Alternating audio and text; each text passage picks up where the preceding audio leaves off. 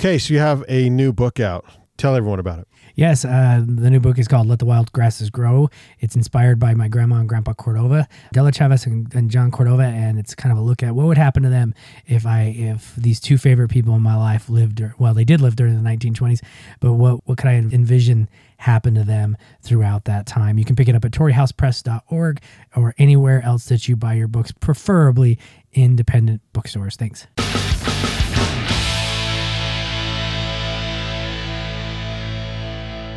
So this is Case Johnston. This is the Literally Podcast. We're talking again with Teresa Dovalpage about her new book, Death and the, the it's the Perseids. Is the Perseids? It's, well, I wasn't sure myself how to pronounce it because I have heard the two pronunciations, Perseids, Perseids. So I said, whatever. Yeah, I'm I'm I'm gonna go with Perseids. All right, we'll see if that works for me. Uh, Teresa Uh, I was born in Havana, Cuba. She earned her BA in English literature and an MA in Spanish literature at the University of Havana, and her PhD in Latin American literature at the University of New Mexico. She is the author of 13 other books of fiction and three plays, and is the winner of the Rincon de la Victoria Award and a finalist for the Herralde Award. Is it the Herralde Award? and she lives in New Mexico. And this is the second time we get to talk to Teresa, and this it's it's always a pleasure. We talked probably about gosh, it's probably been a year and a half or two years ago when we did the first book or the other book of your multiple books. And um, Teresa is going to read a little bit from the new book today, and then we're going to chat about it. Of course, chat about mystery and chat about the sequels that are coming out because I want to know the answers to all of them uh, before she even gets to, to publish them. So go ahead and let's let's hear some of the book. Okay, so I start. Las lágrimas de San Lorenzo. That's what we call them in Spanish. In English, it's a Perseid meteor shower. I prefer the tears of St. Lawrence, though they remind me of those I shed for my Lorenzo, who died roasted like his namesake. Do you know the story of St. Lawrence the Martyr? He was a Roman deacon, condemned to be burnt alive in a. In the middle of his torment, he said to the executioner, I'm well done on this side. You can turn me over now. What did Lorenzo say while he was being cooked? Did he suffer? Did he ever forgive me? And now we go to chapter one. The cruise ship Narwhal, all 12 decks of her, towered above the terminal building. It had a festive air, with the hull painted white and bright ribbons of red, yellow, and green flashed all over.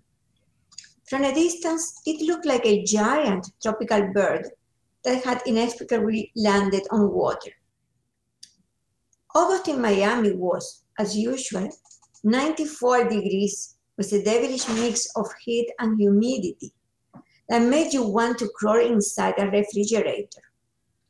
The Nautilus instructions said to be at Terminal B before noon, but it was well past one and the line to enter the building wasn't moving.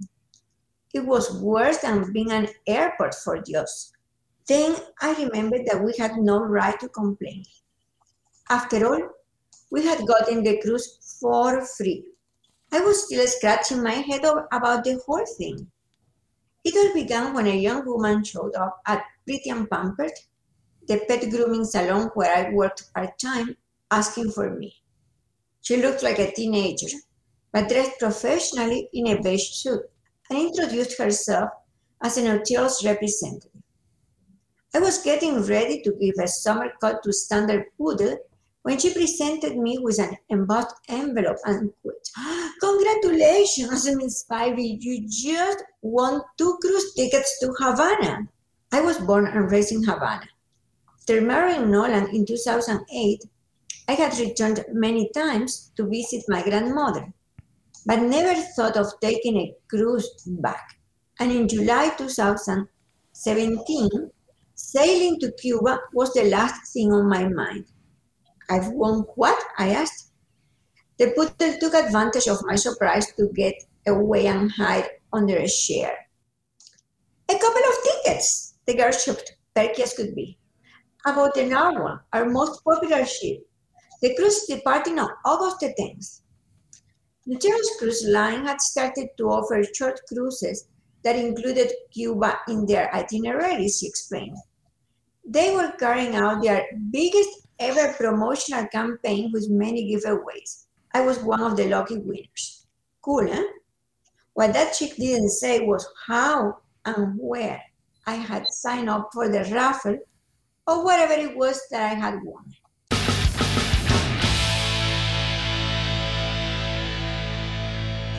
Okay, so that's how it starts. And then we find out exactly what happens when Mercedes gets in that cruise ship that she wasn't really that sure she had entered uh, in the raffle that, that she won.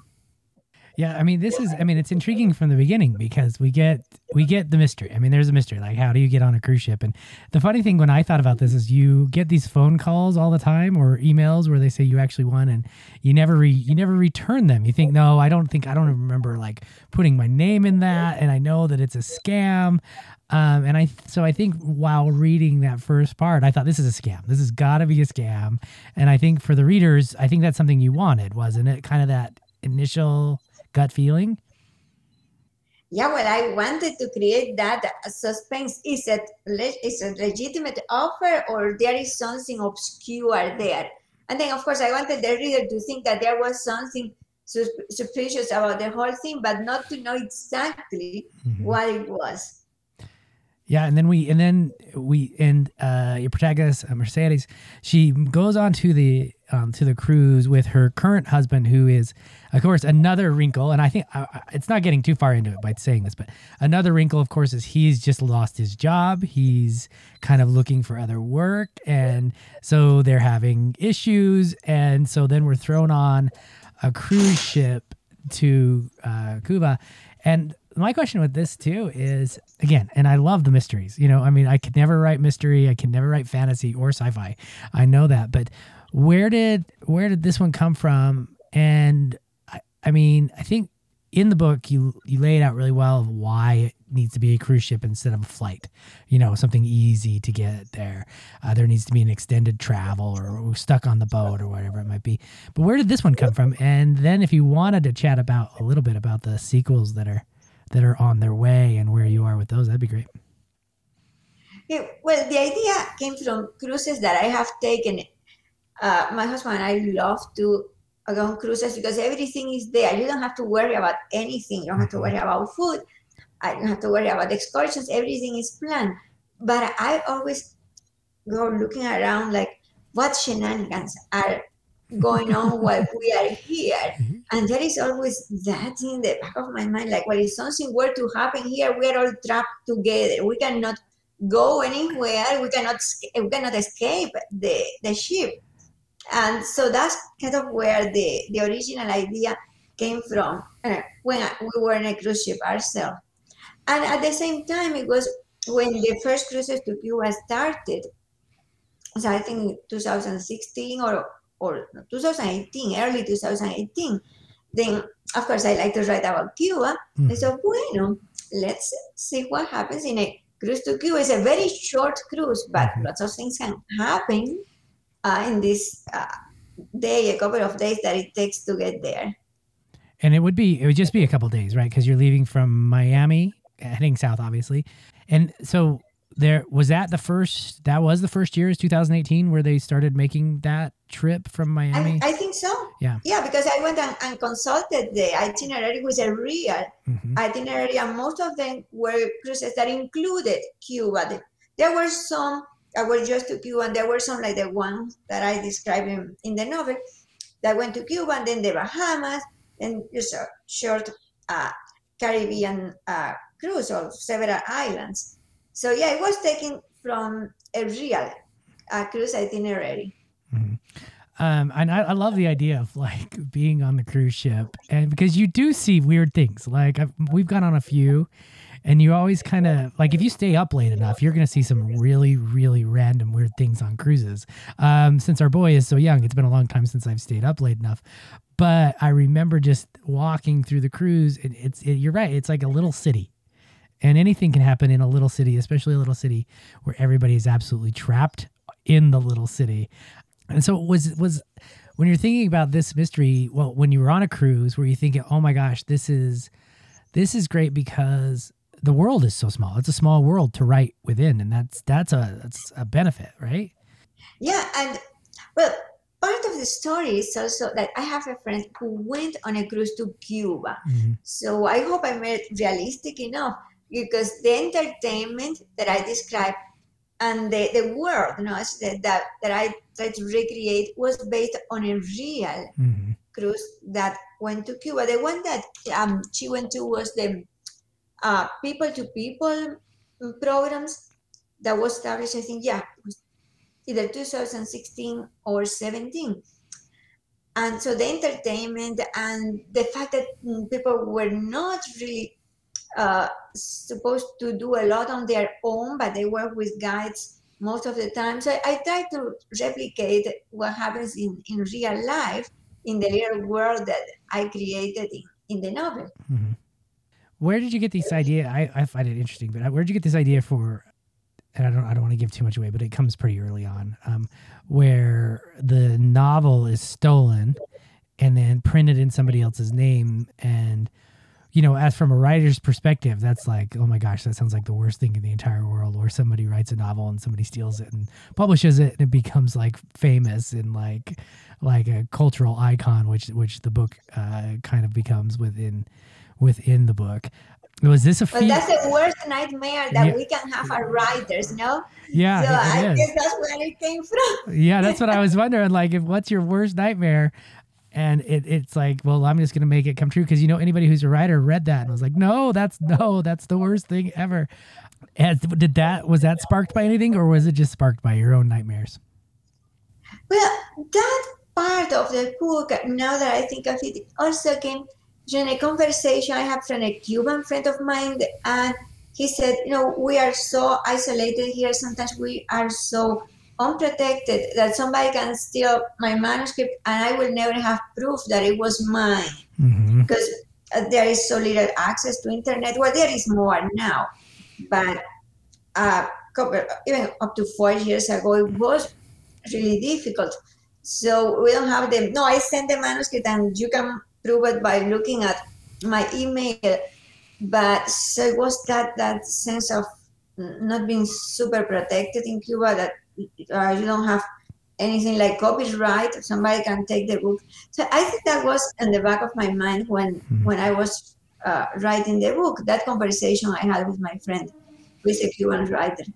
Yeah, so not too long ago, it would have been just a hard copy uh, that somebody would have had and could have easily stolen. Because I think, I mean, this is in the 2000s, so this is not that long ago at all. Um, that's interesting to know. That's really interesting to know. When did the, so you said like four years ago, but when did like internet access really become really available in Cuba? Uh, I'd say like ten years ago it started, hmm and it but it's really in the last three or four years that people are doing the what they call the directas. That is a live uh, transmission. and It has been used in the demonstrations, the recent demonstrations. Uh, people were able in, in Cuba to get the word all over. Oh, see what's happening here hmm thanks to the internet. But even 10 years ago, it wasn't that easy because the internet access was so limited and many people didn't have cell phones. So, yeah. Yeah. Are there still a lot of restrictions now, or is it is it pretty open? there are still a lot of restrictions and it's, it's really difficult because it's only one company called ETECSA Mhm. that controls all the internet access. So if ETECSA decides to just delete an account or, or block an account, there is nothing you can do. And of course, ETECSA is, is owned by the government. Uh-huh. Right. And that changes everything. That changes the freedoms of the internet and Yeah. everything. That's really that's really, really interesting. And um, I wanted to ask a question about the size of Havana because like within the book there's a search, you know, there's a search for someone in the book. I won't give it away. And, you know, is with the size of that city, is it still uh, easily navigable to really go out and, and look for somebody or or um, or, is it too big to be able to maybe just find somebody like a needle in a haystack thing? Well, it depends on which part of the city you are. So in Old Havana, where the, the ship arrives, is the El Puerto de La Habana. That area is very easy to walk. Mhm. It's kind of difficult to get lost in, in Old Havana, no, because there is the, the port, there is the, the ocean there, Mhm. and in the really old part of the city where the cathedral is and all the real streets around it. So that area is is kind of easy to navigate by by uh, on foot. Yeah. Now, when we get to Centro Habana, where I used to live, Mhm. and to La Quinta de los Molinos, which is a kind of a botanical garden, and well, it plays a very important role in in the story. It is quite easy to get lost inside Mhm. that botanical garden because it's kind of big for at least for Havana, and there are so many trees and corners. It when I was a child, I, I grew up like three blocks from La Quinta de los Molinos. Mhm. There was kind of like a wetland, a place that we were always told, no, don't get there because you can sink Mhm. en como un pantano, like a swamp. Era el, pantano de la Quinta. I don't think that exists anymore. I think Mm. they dried that zone, but it always had that aura of mystery Mhm. that something bad could happen there. Don't get too close. Now it's more a touristy place. At, at this point, uh, I was there two years ago, right before the pandemic. That was the last place I visited Mhm. was uh, Havana to see my mother.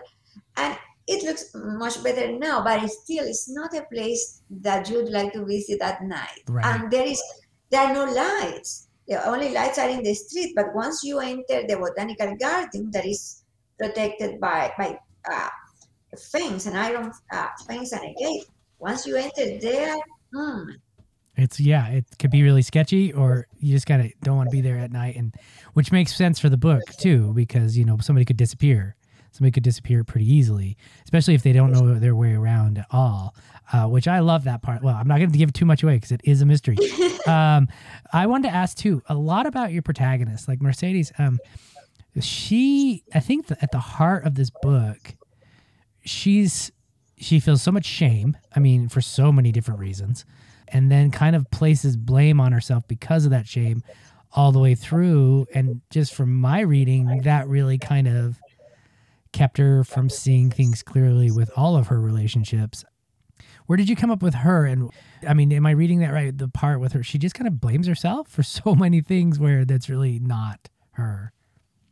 Yeah, well, Mercedes is based on several real people that I know, and yeah, there is always that sense that, mm, at least in a couple of cases, that you uh, they gave up a lot to come here, hmm and sometimes they say, well, what is if I had not taken this road?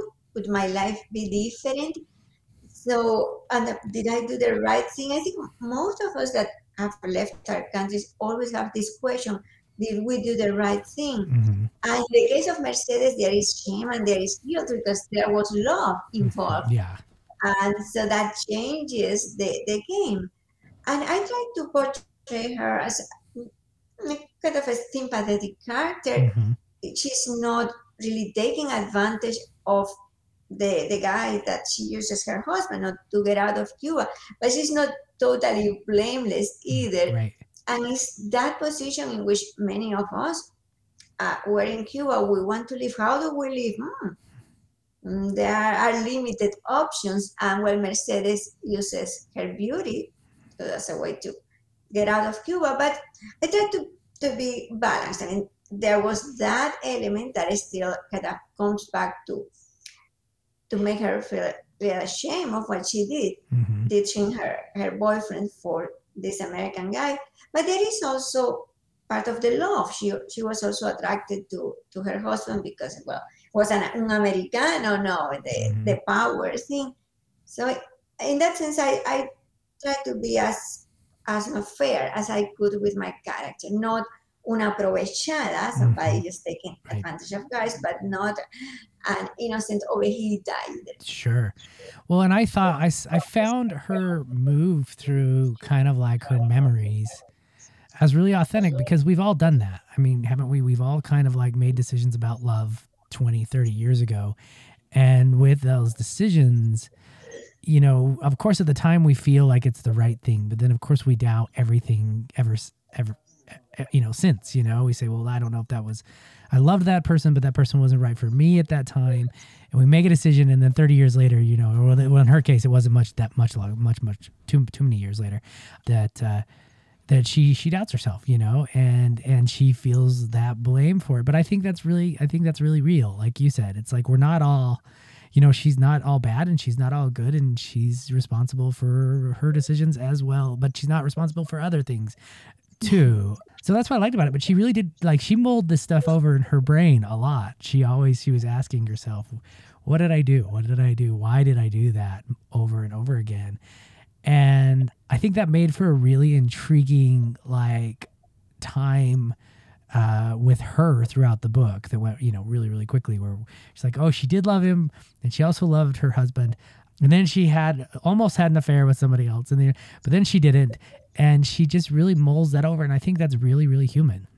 So I'm thinking with your okay so how did so you were we kind of talked the other day and you wrote this one and this was a complete book but then now we have sequels on the horizon uh, where are you Yes. and that's got to be that's got to be great first off that's congratulations that's wonderful um, Gracias. yeah and then you know where are you and is it easy that's a is it easy to create a sequel on a book that you never planned writing a sequel about Well, in this case, it was kind of uh, set up in advance. There is a part about uh, Mercedes' mother that, in at the end of this book, says, "Well, I want to go back and look for my mother because Mhm. in several occasions mm, in this book, uh, it is mentioned the fact that that her mother disappeared when Mercedes was a little girl.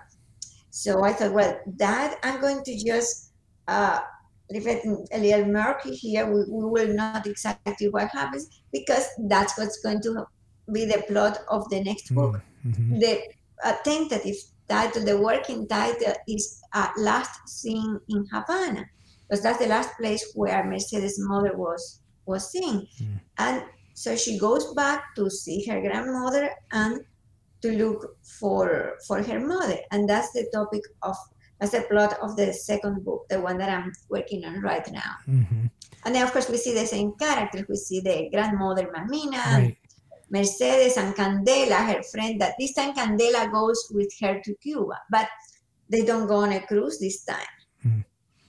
Yeah. What about the what- the the the taxi driver? Does he make an appearance Of in the course. next? Oh yeah, because I really liked his character, and I was thinking at first, like, is this guy gonna be shady? I was. He, is he gonna be? Is he gonna turn around and be like? uh uh like he's is he gonna you know trick them but he didn't he he was just kind of kind and i liked that and he helped him out and you and the character keeps asking well how do you know all these things and he says well i was this and i was this beforehand but he'll he'll be in the second book is that what you're saying because i really and Satya Deva will Yeah. also help me portray a, a side of Cuba that not many people know about, Mhm. which is the metaphysical movement there. Right. In the 90s, when there was a little bit more of uh, freedom of religion, up to uh, 1991, I'd say, going to say to church, any church was not um, advisable. It was not well regarded. It's really that you could get in trouble. But then in the 90s, when the Pope uh, went to Cuba, that started opening a little bit, and then a lot of metaphysical groups uh, flourished at that time. Mhm. And they got well at that time nobody was talking yet about the law of attraction, but there was the positive thinking and manifestation and visualization and all that. And it was incredible the amount of people that were interested in that because it had been suppressed for so long. Mhm. So in this second book and probably in the third one, because there will be a third one, that is a topic, is this grupos, the group of metaphysicos Mhm. and the things that happened there.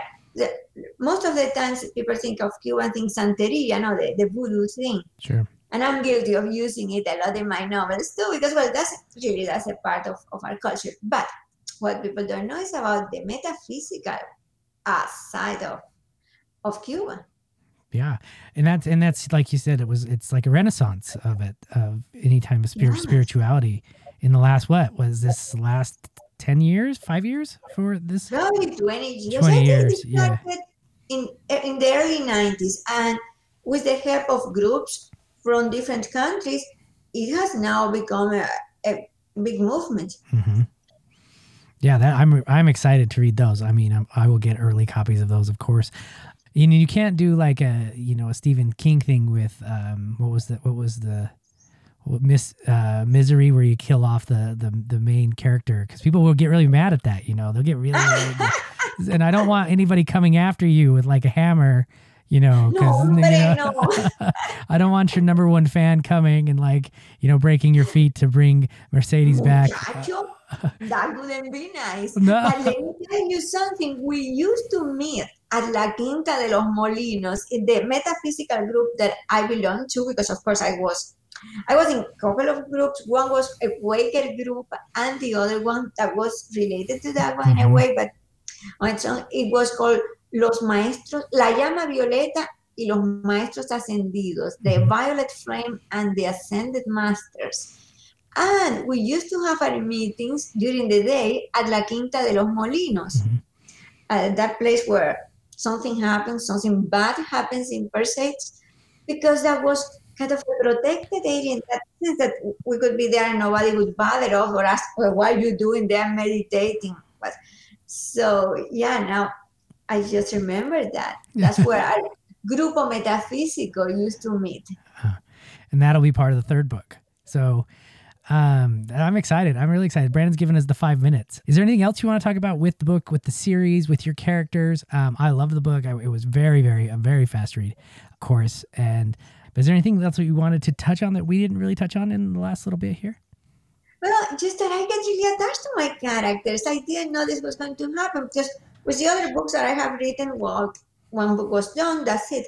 But with Mercedes, I kind of, I felt that like she was a friend and Candela. Mhm. So I said, no, no, I need to continue with them. And that's why the second book. And now that I'm almost done with the second book, Yes.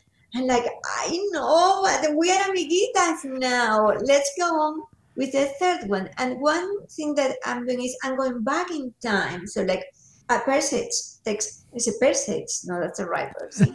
Persage. Persage? Pers- Well, Perse- Perseidas. Yeah. It happens, that one happens in 2017. Now, Mhm. part of the plot of the next one, well, part is when Mercedes goes back to Cuba, so it could be 2018, but it's about her mother, and that takes place in the 80s. Her mother is an American who went to Cuba to live in uh, the 80s, uh, the uh, late 80s. So is Cuba seen during that interesting decade? And the third one will probably take place at the beginning uh, of the 20th century. Mhm. So I think I'm going just like back in time. Yeah. That, that's exciting. And like you said, you get to fall in love with this character and stay with them. I mean, there's characters, well, in novels that are not published of mine that I fell in love with. And I'm just like, I wish I could still write about that character, but they're dead. They're dead on my computer somewhere. but maybe you never know. You never know. Um, maybe I'll resurrect resurrect one of my favorite characters that never got published and start again. Um, that's the hope. That's the dream, right? Uh, this is Case Johnston. This is a literally podcast. We're pod- we're podcasting from the Monarch One in, in historic 25th Street. Uh, our guest today is Teresa Dovalpage, and we're, we're talking about her new book, Death Under the Perseids. It comes out like uh, December. December the 8th, yeah. Yeah. So go pre-order. Pre-orders are so important. Get pick up the the book, and I hope and we'll be back to talk with Teresa again with book two and three. I promise. Um, if she'll have. Gracias. If she'll Thank join us so again, much. and we we're starting a new project together, so she's stuck with me for a, for a while. So um, I'm excited. Thank you so much for joining us again, and thank you for the time mess up I had. I I could have sworn I sent it, but uh, my brain's been a little bit crazy lately. Sí, muchas gracias. All right, well, thank you. Talk soon.